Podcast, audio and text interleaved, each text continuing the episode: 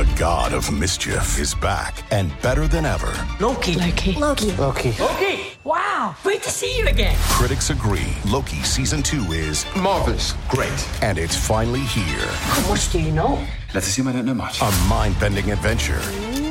Spectacularly cinematic. I've been waiting for a moment like this. It surpasses all expectations. A little over the top, don't you think? I thought it was spot on. Loki season two, now streaming only on Disney Plus.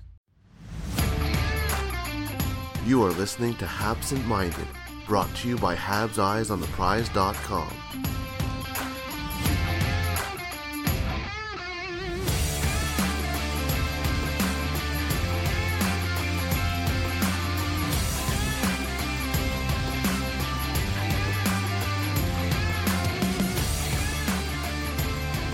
Hello and welcome to another episode of Habsent Minded. This time, uh, Patrik Bexell here, uh, and I'm joined by, of course, Jared Book and Anton Rasegård. Hello, guys. Hello. Hello. Uh, how are you all guys doing? Fantastic. Stanley Cup Finals, baby. Yeah. Stanley Cup it, Finals. Still, still weird. Still weird. Not gonna lie. Indeed, it is. Are you hungover, Jared? Are you hungover? I, I'm not. I'm not hungover. Uh, I was. I was. I, I haven't gotten much sleep though, but no. That's mostly just because uh, I've the been riots.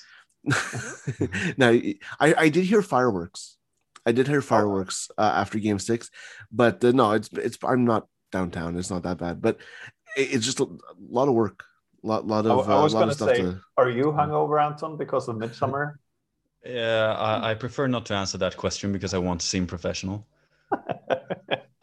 Two days later, yeah? Yeah. yeah. All right. Um, some serious to start this podcast up. Um, first, uh, we, we are all aware what's going on. It seems like the Blackhawks and the N H L are trying to sweep this under the rug and not being very open, not speaking about it. It seems like some insiders are not doing it as well. But on the other hand, there are a lot of reporting. I will have to say that The Athletic is, is doing some great reporting, uh, but also the fact that uh, some of the Chicago papers is digging very, very hard along with T S N into the situation that what happened in two thousand ten with the Chicago Blackhawks and a video coach that sexually assaulted two players and then left the organization, but has gotten a positive review from the organization in order when it, to apply to other jobs. Uh, it's a serious situation. It's something that should not be swept under the rug. And um, our guest from last night had a lot to say about it. And I think it's very important to, to listen to what Matt uh, Esteves from, from Raw Charge said about it. So we're going to start with that. But the league in general is trying to hide from this sexual assault case in Chicago. It's something that all of us, no matter our allegiance to what team, we need to keep our nose to the ground and keep bringing it up and keep trying to hold the league accountable, because what that situation is, is disgusting. It's an abuse of power, and it's people both in Chicago and the league enabling.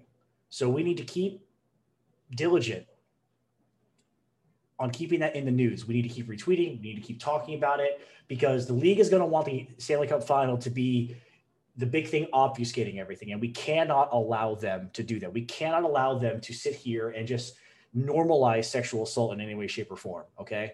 And we can't normalize it by thinking, oh, how could a professional player let some guy who's like my size, you know, because I'm like five, eight, one hundred sixty pounds, you know, sexually um, assault them, completely ignoring the entire facet of what that entire dynamic is about. It's about power more than anything else. So we need to stay on top of that. I think Matt really, really says it quite well. And someone else that said it quite well in regards to Montreal is uh, the Active Stick, uh, part of the Locked On crew with, with Scott Matla.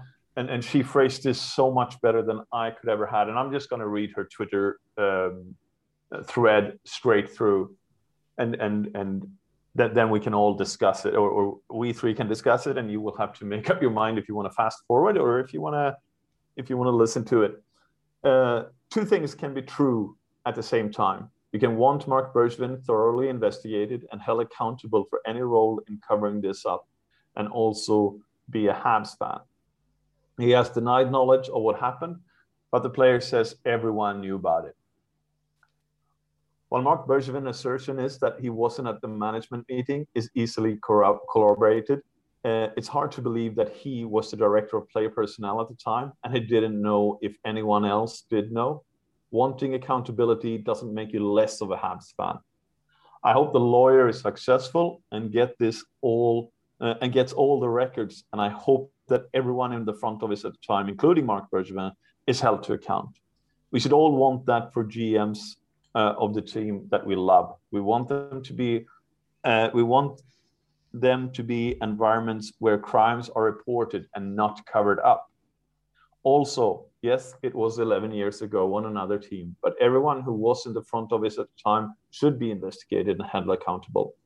Even the G M of the team that we are fans of, he doesn't seem to get, he doesn't get absolved because we are happy the team is built, he has built is in the final. Whatever happens, it's not okay to constantly be like, but Bergevin, but Bergevin, because you're bitter about the Habs. It's even worse to reply with, but Dubas did worse, but Dubas, Dubas did worse. That is just disgusting. Everyone, including the victims, can see your motives. None of these allegations have been proven in court. None of us definitely know what covers up happened. But as hockey fans, we should all want an investigation anytime this happens, and we should all want hockey culture to change for the better. This is Laura, the active stick on Twitter. It's her thread, and I think she phrased it a lot better than I could ever do. And uh, if I'd made any mistakes when, when, when I read this, uh, it's it's on my behalf. It's my problem, my mistake. It's not something that Laura has made. You should definitely follow Laura, obviously, because her hockey takes is great and her, her life, life takes is also very well received, at least on, on my behalf. But, but yeah, guys, what are your reactions to this? I think that the whole situation speaks to the hockey culture that people want to get out of the game, plain and simple. I don't think that there's anybody who thinks that it's okay. And a lot has changed even in the last eleven years. And I think that hockey culture has changed in the last eleven years. And I think that what was, the world has changed in, in, in less than the last eleven years. So I, I think that Laura did say it well. I don't think that this, whatever Bergevin was involved in in Chicago, you want him to be responsible for, for what he did, if he did anything. We don't know if if he did, if he was part of meetings, or if, if he knew and didn't say anything, or if he did know, but it wasn't his call, or he found out after it was already reported. We don't know. And I'm sure that it will come out, uh, you know, in in the weeks or months that, that come. But at the same time, I, I don't think that you should want Marc Bergevin to get away with it just because he's the general manager of the Montreal Canadiens. And if something happens where he was responsible or if he didn't do the proper thing at the time, I don't think that that takes away from what this team is doing right now either. So you can enjoy the Canadiens in the Stanley Cup final and still want justice for the victim in this case. And that's who we should be thinking about here. So yeah, I, I think that Laura said it very well, is that th- there's two things that can be true at the same time. And that that's, that's how I, th- I think, I think that's even how sh- Chicago fans are, are thinking about this. Right. I mean, they, you know, th- this distracts from, you know, them winning the Stanley Cup, but at the same time, it, you know, someone on that team dealt with something that, that you never want anybody to deal with. So I, I, I think that, yeah, you know, it's something that you do want to have justice for and, and the truth to come out, whatever that truth is. Indeed. And I think Katie Strang on, of The Athletic, she, she phrased the question today where she asked Marc Bergevin about it. And uh, you're going to listen to that question and, and what Marc Bergevin answered in, in this case uh, right now. Marc, in your role with Chicago in twenty ten, what, if anything, did you know about the sexual assault allegations against Brad Aldrich? Uh, well, it, it came out uh, recently. Uh, there was a meeting that I've heard that was uh, done uh, in, in Chicago. I was not part of any meeting, and I was not part of any decision uh, based on that. And I was not, I was not aware of what was going on at the time. So uh, you could go on the record with that. And um, Marc Bergevin seems quite um, firm in his assertion that that he wasn't part of the cover-up. Uh, it's difficult to phrase and, and understand, and obviously he wants to shift the focus, as does the Blackhawks and, and, and N H L in general, to the Stanley Cup Finals, of course. But I think it's important that the questions are being asked. And I, I think it's important that uh, whatever comes out of this needs to be dealt with, even if it strikes against Marc Bergevin and the Montreal Canadiens, or, or not maybe Montreal Canadiens, because they weren't aware what happened at that point. But if, if it gets against Marc Bergevin, he asserts that, that we can take that to the bank, more or less, that he wasn't part of it. But the truth will come out the more we dig. And, and as I said, The Athletic, T S N, uh, the Chicago Sun or Times, I'm, I'm unsure which one it is, Uh, has done a good job so far, and it doesn't seem like they will be able to cover this up much longer. Yeah, it's just uh, if if we look at Bergevin's role in in all this, like uh, people tend to look at everything in life in regards to either it's black or it's white. Um, as you've both said, you can appreciate what Bergevin has been doing in Montreal, especially for the last few years.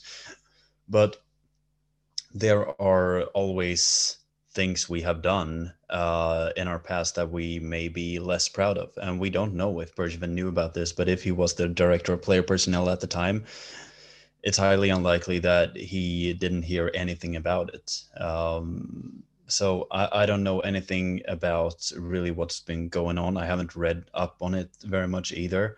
Um, but there is a gray zone in, in this, of course. And uh, it's also difficult, like when you're put on the spot as Bergevin was uh, when asked that question. Of course, we always want people to be accountable and say the truth um, as soon as they get it.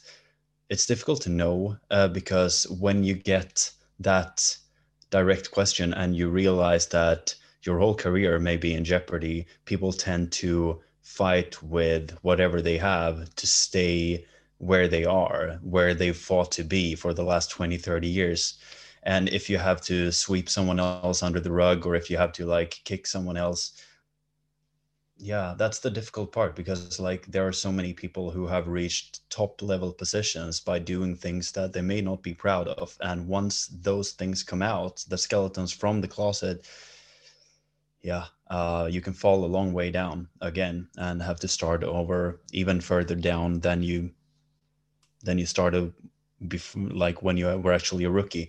Um, as I said, I don't know anything about Bergevin's role in all this. I don't know what the Blackhawks knew or didn't know. I just know that it's um, it's appalling uh, that players have to go th- through situations like this, whether it's racial slurs, as was the discussion, I think it was in Calgary, right?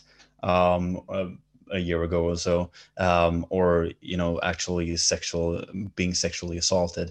Uh, that is something that doesn't belong in athletics, and it doesn't belong in life. And uh, especially when you have this kind of situation where you, when you are the coach, you are someone who has a, a senior position, um, and you use that senior position to your advantage. Um, that's appalling, and uh, it needs to go away from athletics as soon as possible. We we are not going to let this go. Uh, we're going to let it go right now from, from, from this podcast, but it's something that we obviously are going to keep an eye on. It's something that we're not going to sweep under the rug, because we think this is important, and we think it's it's something that we as a society needs to make sure doesn't happen again. And now Gallagher, through the center zone for Montreal. Danault sneaks in, the pass across, they score! Artturi Lehkonen wins it in overtime, and for the first time in twenty-eight years, the Montreal Canadiens are on their way to the Stanley Cup Final. The couple of weeks ago, uh, I just watched Steve Dangle, um, um, a Habs game with Steve Dangle, and checked the the uh, the recording of the Lehkonen goal, obviously, and uh, fantastic for me, who has followed Lehkonen since his arrival in Frölunda, uh, but also uh, in in regards to the fact that uh, it seems like Steve Dangle is the the. Uh, the egg that we all needs to polish a little bit, because he is the lucky charm for the Montreal Canadiens. Uh, but but really, it's it's it's very very interesting to see maybe how how a couple of weeks ago we were looking at Marc Bergevin losing in in four one in games to to the Toronto Maple Leafs and getting fired, and here we are. He's been Um, up there with G M of the year. He didn't get that award, obviously, but he was nominated. Uh, he was the second one. He got most top uh, picks, but he wasn't all the way through in, in, in the rankings from the other G Ms. But it's it's very, very interesting. It's a situation that has come up that, that is really, really weird for Marc Bergevin to go from a villain to to, an, to a hero, more or less, in a couple of weeks. I want to say quickly there, I feel like on this podcast, we've been quite affirmative of uh, Bergevin's process this year. Uh, from the start, we've said that basically he has done everything that we wanted him to do at the end of last year. He has brought in more size. He has brought in a reliable backup goaltender, which was necessary when Carey Price went down. He has brought in more depth, more uh, uh, more experienced players up front, uh, and he has brought in the uh, the young ones in, in a comfortable environment. We see what Joël Bouchard has done with Laval and just the youth system in general. Uh, so I was maybe, uh, I've been very fond of Bergevin's work for the last few years, and that would have remained even if Montreal would have gone out four one in games uh, against Toronto.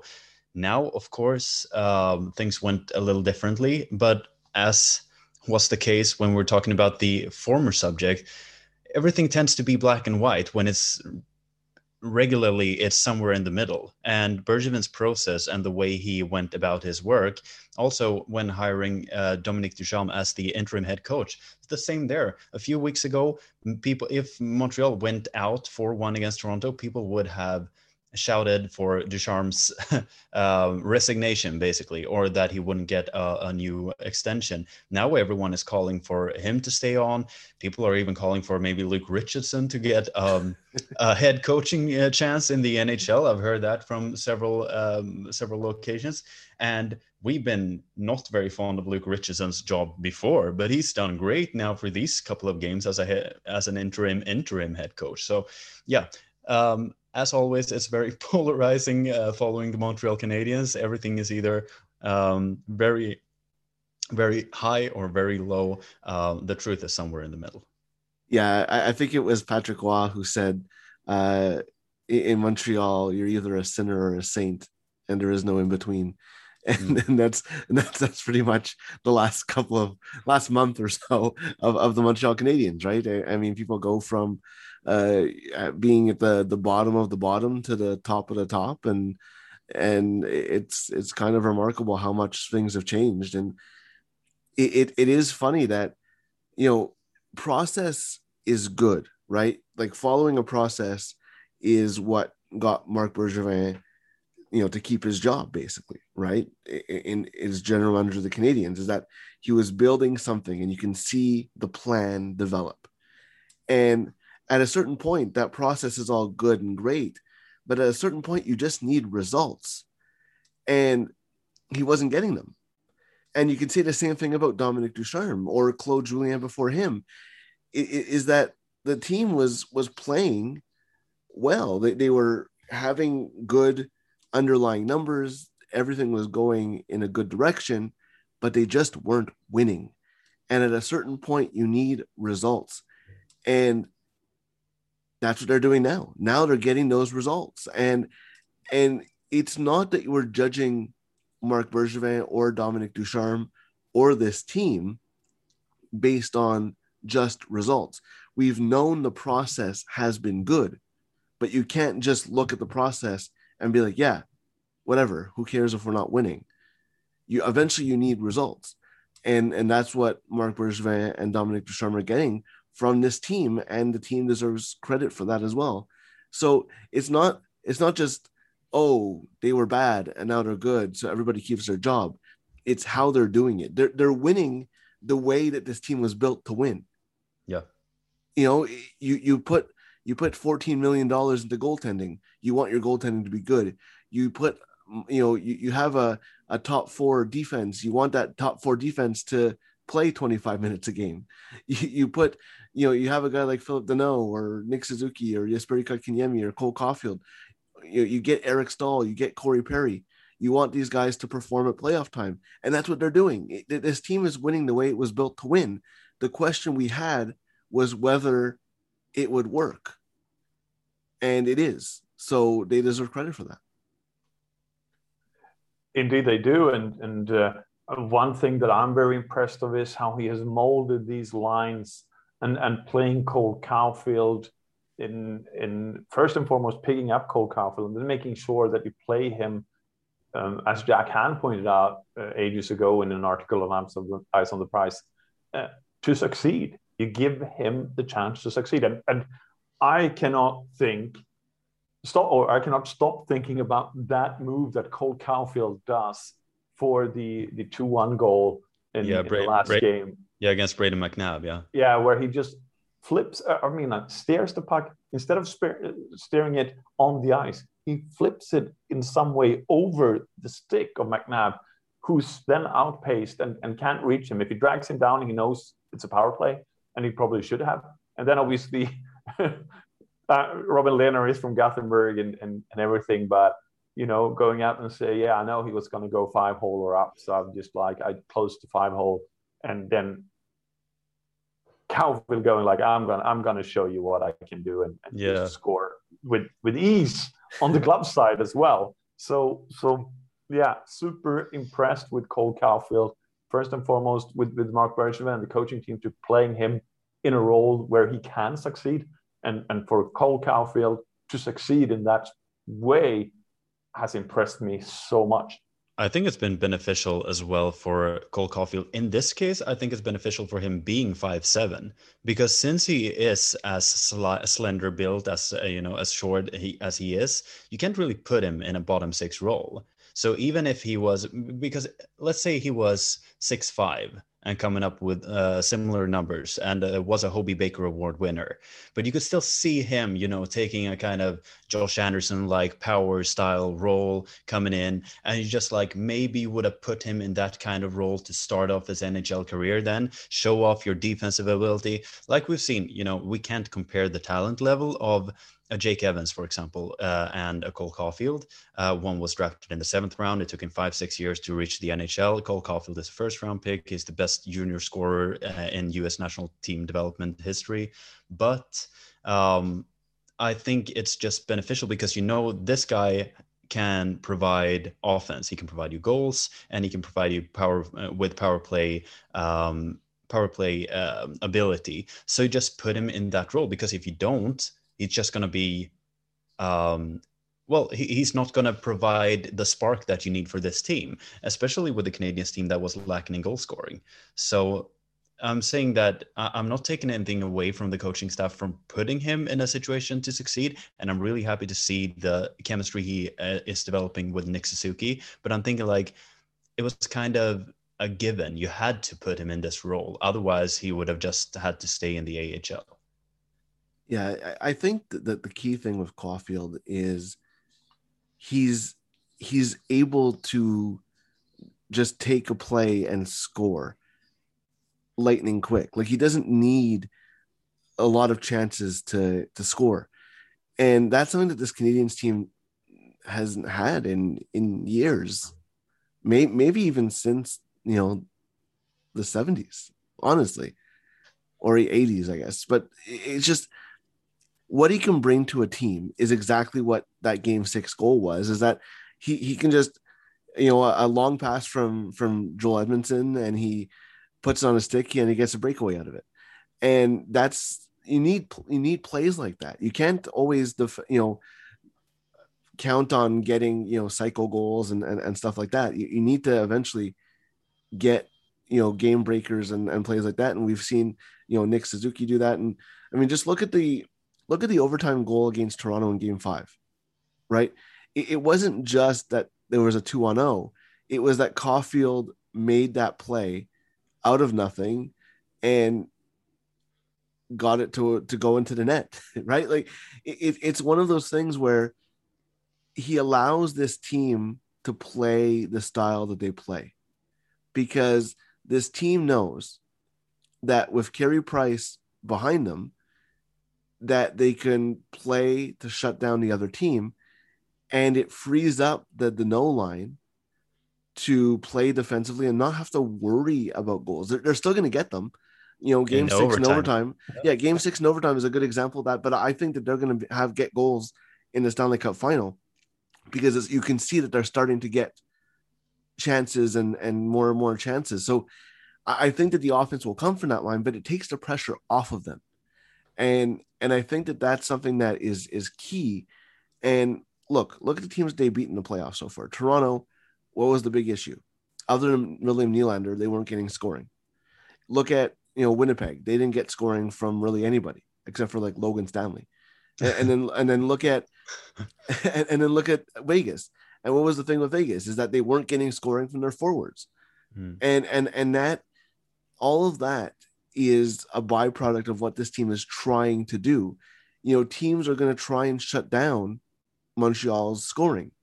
But the key about Montreal is that if you shut down the Danault line, like Vegas was content, I think, or maybe it wasn't by design, but it ended up being before the series against Vegas. If I would have told you that the Danault line and the Stone line would cancel each other out for twenty minutes a game, you would probably take that as either a fan of Vegas or a fan of Montreal. The question would, would be is what line would do the scoring? Would it be the Marchessault Smith Carlson line, or would it be the Suzuki to Foley Caufield line? And what we saw was that it was the Smith, uh, sorry, the, the Suzuki Caufield to Foley line. And even if you shut down that line, so if you focus on that line, then the Anderson, Kniemi, Byron line can score. The Perry, Staal, Armia line can, st- can score. So what four lines is such a big part of this Montreal team. And Caufield really makes the four lines work, especially and, in the absence of Jonathan Drouin. Because yeah, in the bubble say- in the bubble last year, Jonathan Drouin, Nick Suzuki, and and Joel Armia, Joel Armia had that role, right? Mm. So now it's even taken up a level, because Toffoli is is a better player, Caufield is a better player, uh, and and playing better. So and Suzuki is better than he was a year ago as well. So all that put together is, is what making this this Montreal team go. And and Caufield, Caufield's game breaking ability is, is is a huge reason behind this Montreal team's success. Yeah, I was just going to say about that, uh, as you said, about the Stone line and the Danault line canceling each other out.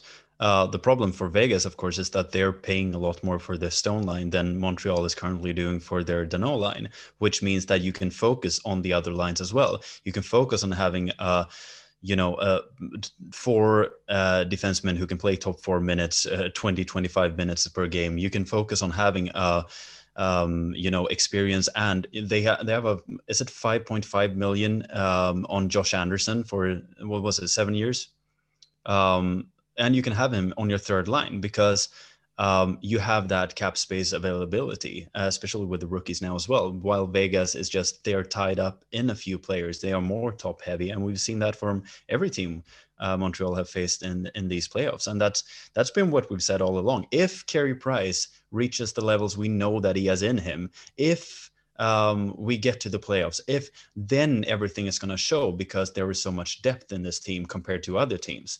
That would be Montreal's advantage compared to other teams that are top heavy. If you uh, don't get scoring from one or two lines, you can get scoring from the third or the fourth line. Um, and it's just all come together. And I'm just just thinking, like, as well, if you look back at the regular season, if this was the plan all along to play this kind of this brand of hockey, when you didn't get that stellar goaltending play from Carey Price, you started tweaking things, and you started like uh, you started started maybe getting a bit insecure about how to play your penalty kill, for example. Uh, you started getting into the lane of Carey Price because you wanted to help him, but really you just uh, made everything more difficult for him. Now that they're just like, they were backed up against the wall and they just had to rely on Carey, and Carey just has been what we hoped that he would be when he signed the ten point five million contract. Indeed. And, and uh, there is um, a lot of things that has gone right uh, during these playoffs. But one thing that seems to have gone a little bit wrong is, is obviously the COVID situation. We just um, heard that Joel Armia is in isolation and, and observing COVID protocol. Again? Uh, again. As uh, let, let's be honest with that, again. And uh, he was out with COVID in March, I think it was. And now he's observing the COVID protocol again after what we must assume is... Um, after having been vaccinated twice as well. Um, we don't know if this is a false positive, if this is uh, something else, uh, if he has an infection but doesn't show any symptoms, et cetera, et cetera. Uh, this will hamper the situation a little bit against uh, Tampa. It does seem like uh, Evans is going to go in on his line. You would assume that because he's the closest to the team. Um, are there really any other options, Jared, that you could think of that, that you would put in Armia's role? Tatar. I, I, I, yes and no. And, and the reason I say yes is that obviously Jake Evans deserves to be in the lineup if if there's a space at forward. I, I think that much is clear. The issue is is that Evans' game is all about speed, which is not the game that Corey Perry and Eric Staal play. And that's what made Armia such a, a good fit on that line. So, you know, it's possible that Armia could can travel, you know, if if he, you know, if it t- comes back that it's a false positive, we don't know that at this point. But if he doesn't play, I wonder if you put Evans back with Danault and Gallagher, and then you put Lehkonen on the line with with Staal and, and Perry, just because, you know, you look at that relentless kind of pressure, and, and I don't know that Evans would be suited for that line necessarily. So yeah, it it, it is a puzzle because the pieces were were fitting in so nicely. It's it, it's unfortunate. Obviously, we hope that Joel is is fine and, and there's there's no issues health wise for him. But at the same time, yeah, it, it kind of, I, I do wonder if Tatar can be an option as well, because, you know, he might be able to put some life into that line as well, playing a, a similar role to, to Armia. So yeah, there, there's a lot of question marks, and Evans definitely deserves to be in the lineup. I just don't know if his game fits what they would need him to do. So that's where you might see somebody else in that spot if, if Armia can't go. Is there really any other choice besides Tatar and uh, Evans? I guess you can kind of go Michael Frolik or Alex Belzil. Yeah, yeah. I, I, you know, they're they're with the team. They're they're still around. Yeah. Uh, maybe Frolik can fit in. I mean, he played well. Didn't he play with Staal and Perry in uh, in uh, the that, final games of the season? That is one old line. Well, that, that was the whole joke, right? At the time, was, yeah. when, and, and they were there. We called them the AstraZeneca line, I think. um when, when they were in the lineup. But I, I think that, you know, maybe that that's that's the direction they go in. Um that, that could work as well. And again, it sucks for Jake Evans because, like I said, he deserves to be in the lineup. But I think you're looking at people who can bring out the best in in Eric Staal and Corey Perry. And I'm not sure if Evans is that that person. But yeah, they do have options. At least they have options. You know, any one of those guys uh can fit in and have played in, in playoff games and have played in in uh, in Frolik's place has won a Stanley Cup. So uh, it, it's definitely lots of options out there. So it, it'll be interesting to see what direction they go in. I want to give big, big props to uh, Phillip Danault and, and Brendan Gallagher for that matter, but Phillip Danault is still the center and uh, the glue that holds that line together, because I remember last year and, and a portion of this year when we were just assuming that everything came down to the chemistry between uh, Brendan Gallagher, Phillip Danault, and um, and Tomas Tatar, um, and how well they were performing together.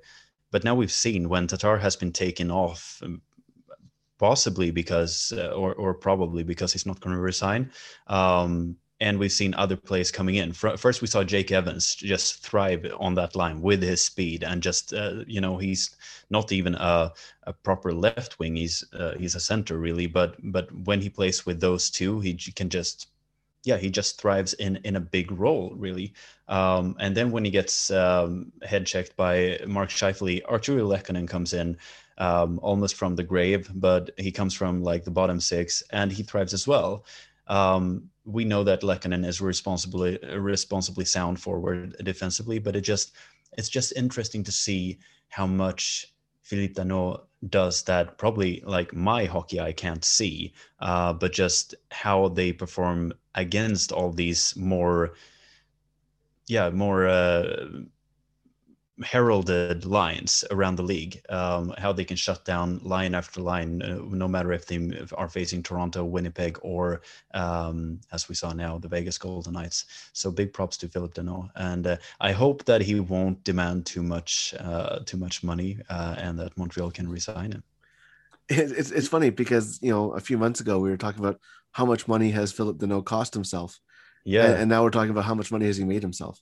Yeah. So, so it's it's it's it's funny because I, I was uh, listening to the to the Steve Dangle podcast uh, a couple of weeks ago, or maybe even a couple of days ago. I don't know. Time time is a construct now, but they were saying that there's no real comparable to Phillip Danault, and you know it, it's kind of weird that you pay a guy, you know, seven million dollars to score twelve goals, and you'll be happy with that because he shuts down the other team so much, so well. So it, it'll be very interesting, but I. I I don't think he's necessary. I, I think that a lot depends on maybe the result of the series, but I would be surprised if, if Phillip Danault is not a Montreal Canadian going forward. Uh, what that price tag will be, I don't know, but I, I would surprise me if, if he does go elsewhere. He won't get as good of a good pizza anywhere else. So he well, I mean, that, that's the pitch, right? You know, yeah. maybe maybe free give him pizza. Free pizza for life. Yeah, exactly. A lower cap hit, but but free pizza. So maybe maybe. Uh, I don't know if that might be cap circumvention, but they are playing the Lightning. So we, we have Danault, and uh, back to what we all have been saying for, for quite some time with the Danault line. It's really that it, it, it's more and more that it's a one A, B, and C line because they got different roles, they fulfill different roles, and the Danault line, they, they are fantastic at shutting down that first line of the opponent, and the other lines can can benefit from that. And what we have seen is really the depth with the line with Armia, Staal, and, and Perry that has taken the other fourth line uh, out for a big ride, and, and they haven't been able to keep up. They are playing the circle down low. They're giving, they're, they're creating chances, and they're getting some goals as well. And I think this is really has really shown the value of depth, and, and we can. It's it's a question for another podcast, I think. Looking at it, you cannot really have a team of Galacticos like Real in football, uh, as we have seen with Toronto in a way, uh, where you spend so much money on forwards, so you forget the, the back end of, of the ice. And uh, I think really, it might really be that we have joked about, we roll four lines. We have heard from Europe a lot of times that, you know, you're trying to build four lines um, over the time. Uh, and, and play them as equal as possible in order to, to outmaneuver the fourth line, uh, something that Frölunda has done, something that Växjö has done, something that uh, uh, other successful teams has done. But also we have to we have to mention that fantastic trade that got uh, Danault to Montreal, the the the trade with Chicago Blackhawks that that he fleeced them.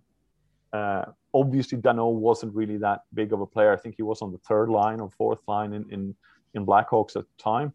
Uh, but he got Danault and a second-round pick that turned into Romanov uh, for Fleischmann and Weiss. Yeah. I mean, like, this, that, that's an incredible trade. It has to be arguably the best trade that Marc Bergevin has done. And I'm comparing that to the, the Pacioretty Suzuki. Yeah, but I was going to say it, it's getting difficult because he's made quite a few good trades now. I mean, even even the, the Shea Weber trade. I mean, it, it it was. I'm not saying that it was better than those ones, but would this team be where they are without Shea Weber? And I'm not talking about on the ice. I'm talking more about just in the room, because it seems like everybody takes their their line from, from Shea Weber. And and oftentimes, you know, you need somebody to to kind of, you know, start start the make the tracks that everyone else follows. And and then obviously he helps on the ice as well. He's part of that that big four defense. But uh, it just seems that the the question, we always knew what Marc Bergevin was trying to do. The big question was, would it work? And the answer seems to be, yeah, I guess. But, you know, it, it's kind of weird, because at the same time, like, even with where they are right now, there's like a chance that next season they they would struggle to make the playoffs. Yeah. And, you know, I mean, look at Dallas, right? Dallas was a good example of that as well, where they missed the play. Obviously, they had a schedule thing, and the whole, this whole year was weird. But, I mean, you look at them going into a division where they're going to be playing Boston and Toronto and Tampa and Florida, who all finished ahead of them this year. Mm-hmm. So where, where where do they fit into that? So, you know, th- there are things that will go in their favor next year, obviously. You know, there's still a whole offseason to go. But it is it is a kind of weird place for them to be in, because I feel like even if they even if they beat Tampa, which is still an, a big if at this point, I don't know if there's going to be a lot of people still believing in this team going forward, even even in Montreal, even in Montreal, because I, I think that they've given a blueprint, but I, I still think that there's question marks. And, and you know, that this team, we've talked about all year, this team is not perfect, and no team is. But, you know, I, I wonder how the pieces do fit in next year when, you know, the free agents leave, or and, and things like that. The expansion draft the expansion is obviously, draft. Yeah, obviously yeah. yeah. So you're going to lose some pieces uh, from this team, and it'll be interesting to see. But but obviously the core is a core that that can continue. And and and like you mentioned, Patrik, I mean, it's possible that Marc Bergevin is not even the general manager of this team, which, you know, a month ago we would have been like, okay, yeah, I can see a future without Marc Bergevin as G M. But now we're looking at Stanley Cup finalists, Montreal Canadiens, and still a new G M. So a lot of a lot of balls in the air, and and right now the, the key thing is is just, you know, folk Corey Perry and talked about this on on Saturday, where, you know, he hadn't been to a Stanley Cup final up until last year since two thousand seven. Eric Staal hasn't been back to a Stanley Cup final since he won in two thousand six. Mm. Only two players have gone fourteen or more years between Stanley Cup wins. Yeah. And and they can double that this this year. So you can't assume, look, Shea Weber is in year what, fifteen of his career? Yeah. He has never made this, the third round. Never mind the Stanley Cup final. Carey Price has never made the Stanley Cup final. Jeff Petrie, Brendan Gallagher. You know, we're talking about players who are on the, the back nine of their career. And you can't count on this team being back.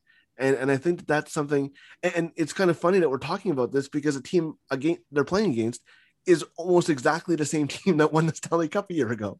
Almost like, you know, there's and, twenty-one and guys two years ago. Yeah, it, it's it, it's it's kind of weird to say that that oh, you have to play like you might not be, get there again, and yet they're playing a team that literally got there again. So it, it's it's kind of it's kind of ironic in that sense, but but it's true. More team there's more teams like Montreal than there are like Tampa. And and this is the first time that a defending Stanley Cup champion has made the final since, uh, you know, in in in, a, in five years, I think. Mm, and uh, and and then, you know, before that, it was another, you know, nine years or, or so. So, you know, it's it doesn't happen very often. So, yeah, it is it is a struggle where the, the defending champion uh, can go back, or even the, the finalist can go back to the Stanley Cup final.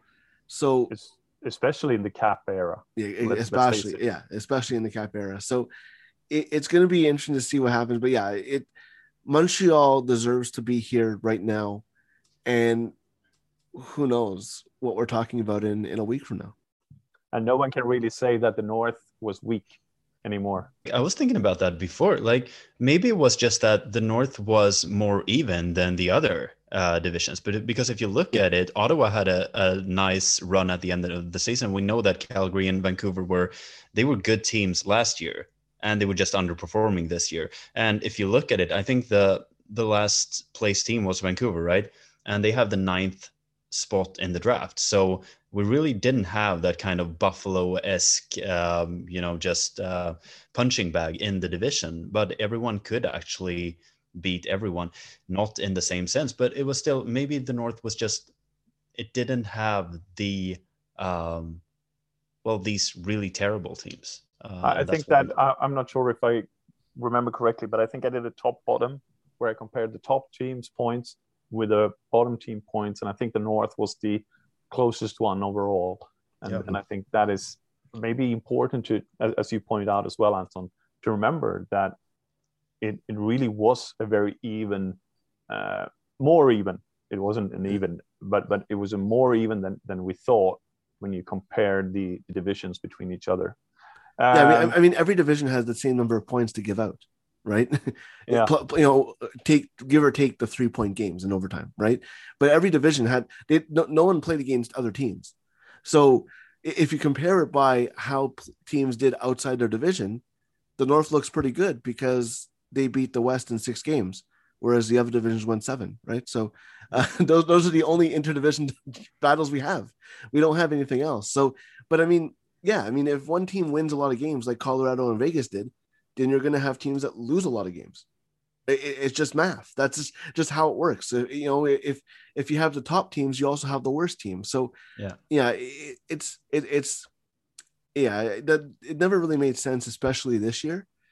I mean, if Montreal went out in four, then yes, you had that argument, but they didn't. So we still have to talk about it, I guess. You have listened to Habsent Minded with Patrik Bexell, uh, Anton Rasegård, and Jared Book.